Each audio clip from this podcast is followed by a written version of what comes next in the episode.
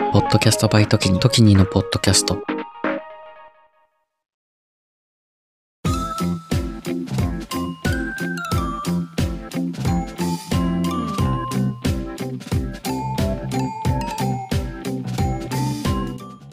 皆さんこんばんは。ちょっと社会派な深夜系ポッドキャスト、エモーショナルのロジック、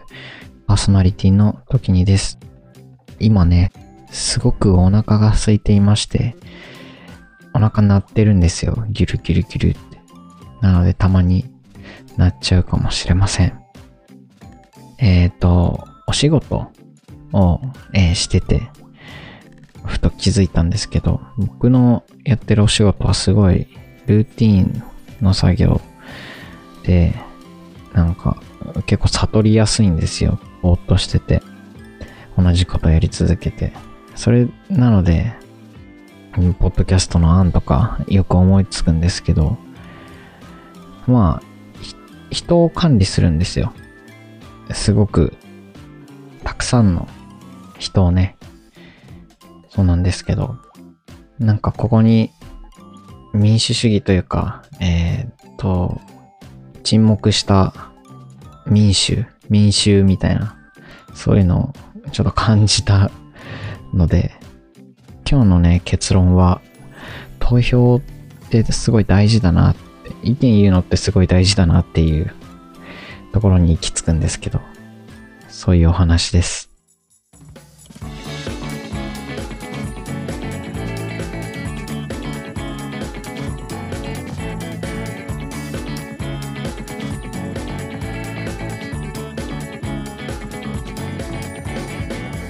ーショナルのロジック、エモーショナルのロジック、エモーショナルのロジック。エモさとロジカル、半分ずつのラジオ。エモーショナルのロジック。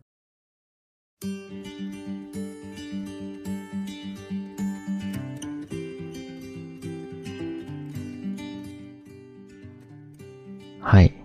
で、えっ、と、アンケートをね、えー年に1回、そのすごいたくさんの人たちに取るんですけど、そのアンケートに自由記述欄っていうのがあって、僕がそのアンケートをまとめてたんですけど、その書いたら、例えば給料上げてほしいとか書いてあったら、給料上げてほしいっていう欄を Excel に作って1って、えーカウントしていくんですね。で、他にも給料上げてほしいじゃなくて、給料を増やしてほしいとか書いてあっても内容同じなんで、そこが2になるわけですよ。で、それって全体から、えーどういうニーズがあるのかなっていうのを調べてたんですけど、大体何にも書いてないんですよね。何も書いてないと、僕はそのそれをスキップするしかなくて、でも現状に完璧に満足してるってことありますかね？そういうことになっちゃうんですよ、でも。何も書いてないと。いや、もったいないなって。どんどんどんどん、その表、同じようなことを言ってて、表が溜まっていくのを見ると、こういうのを積み重ねてみんなが同じこと言言ったら、それを上に持ってかなきゃいけないので、きっとその実現したりとか実現の取っかかりになったりするんですよね。なので、ぜひ書いていただいて、思ってることとか、えー不満とかね、書いていただいて、で、僕はそれをまとめて提出したりとかしてね、行きたいんですけど、でもやっぱりみんな書いてないとか特になしとか多いんですよね。僕も多分そのアンケート配られたら、なんか特になしとか書いちゃいますよ。早く終わらせて帰りたいなって思うし。でも、なんかそのね、大事ですよね。こう書いてる。僕がすごく保守的な人間で、もしね、何も変えたくない人だったら、そういうアンケート見たらすごい嬉しいですね。こう何も書いてない。特になし、特になしみたいな。もう、ボンボンボンボン。はいなし、はいなし、はいなしって言って、何も変えることなくアンケートも終わって。これってね、大衆心理的に、その自分一人で何か書いてもどうせ何も変わんねえし、何も書かなくていいやって思っちゃう。けど、ね、そう思ったらそこで終わりなんですよね。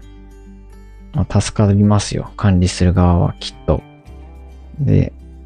こう管理、人を管理する人たちが一番困るのが、やっぱ管理される側の人たちが一致団結することであって、本当に面倒だと思います。一致団結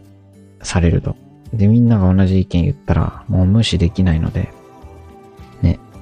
で、アンケートって大事で、ここで書かないで別のタイミングで進言とかされてもあんまり効力がないんですよね。だから、ね、で、アンアンケート取る人たちって、あのー国民投票とかと母数が違うので、自分の意見の重みが実はかなり大きいんですよ。なので、例えばだけど、授業、大学の授業アンケートとか、そういうのって、スキップしがちだったけど、しっかり書けば、いつかは改善されるのかなって思いましたね。すぐに改善されるなんていうのは、この日本的な、なんか文化の中で絶対にないと思うんですよ。でも、案が通るまで、だってどうせ数年かかるんだし、だったら自分が取っかかりとか作ったりとか、ね、なるべく早くそういうの書き始めるべきなんだろうなっていうふうに思いました。で、言えば、ちょっと管理側も思うし、あこう、こういうのあるんだなって、そういった頭の片隅に残るし、意見を言うってね、大事だよねっていう、戻ってきましたね。その気持ちを発信するっていうのは、こういうなんか管理動向とか、選挙動向とか、投票動向とかじゃなくて、なんかいいものを呼び寄せる気もします。例えば、部活、新しい部活作りたいんだとか、新しい部活関係なくても、なんで部活って言ったんだろうよ。新しいことやりたい、こんなことやりたいんだってずっと言ってたら、友達とかが、俺もやりたいって、ぜひやろうよとか、あ、それやりたいって言ってる別の友達は知ってるから繋げてあげるよとか、なったりね、するし、やっぱ人と喋るとか、人と意見交換するっていうのはすごく大事で、僕はそういうのがすごく好きなので、どんどんやっていきたいなと思います。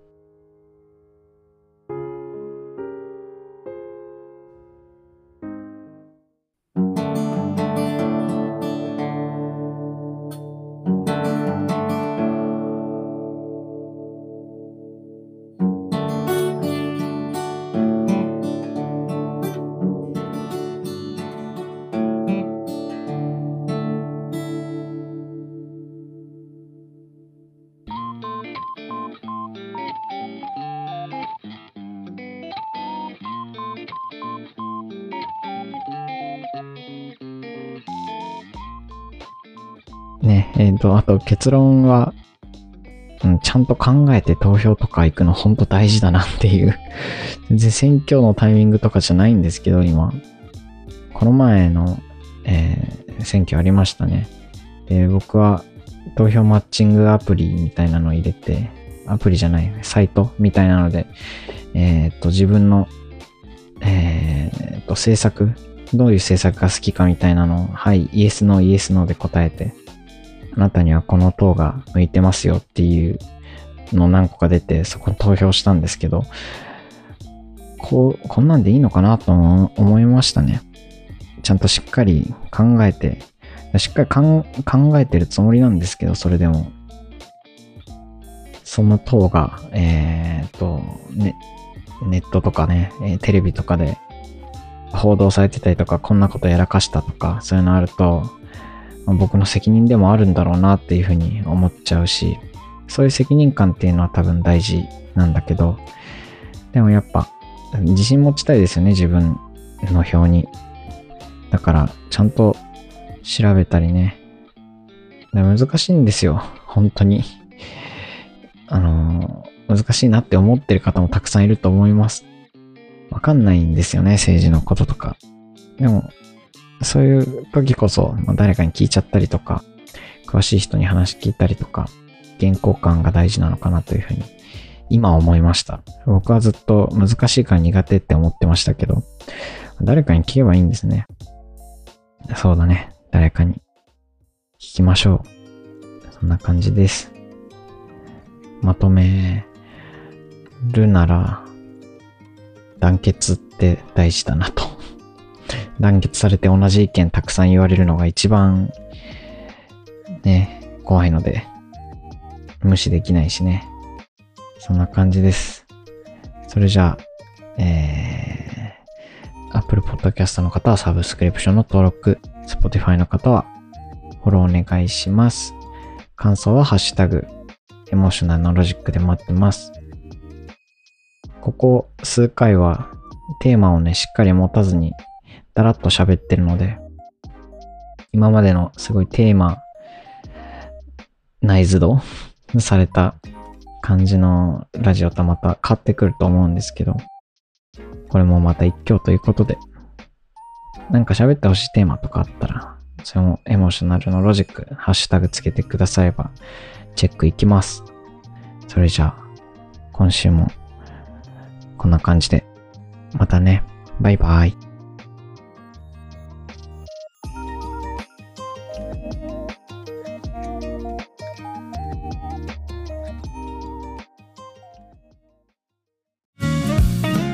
エモーショナルのロジックをお聞きの皆さん、こんばんは。数年後に仕事を辞めて世界一周をしたい僕とキニが各国に詳しめなゲストと一緒に旅を語る世界一周準備系ポッドキャスト地球地元化計画は不定期随時配信中です。番組は概要欄トップの時に総合リンクから、ポッドキャストで一緒に旅しませんか？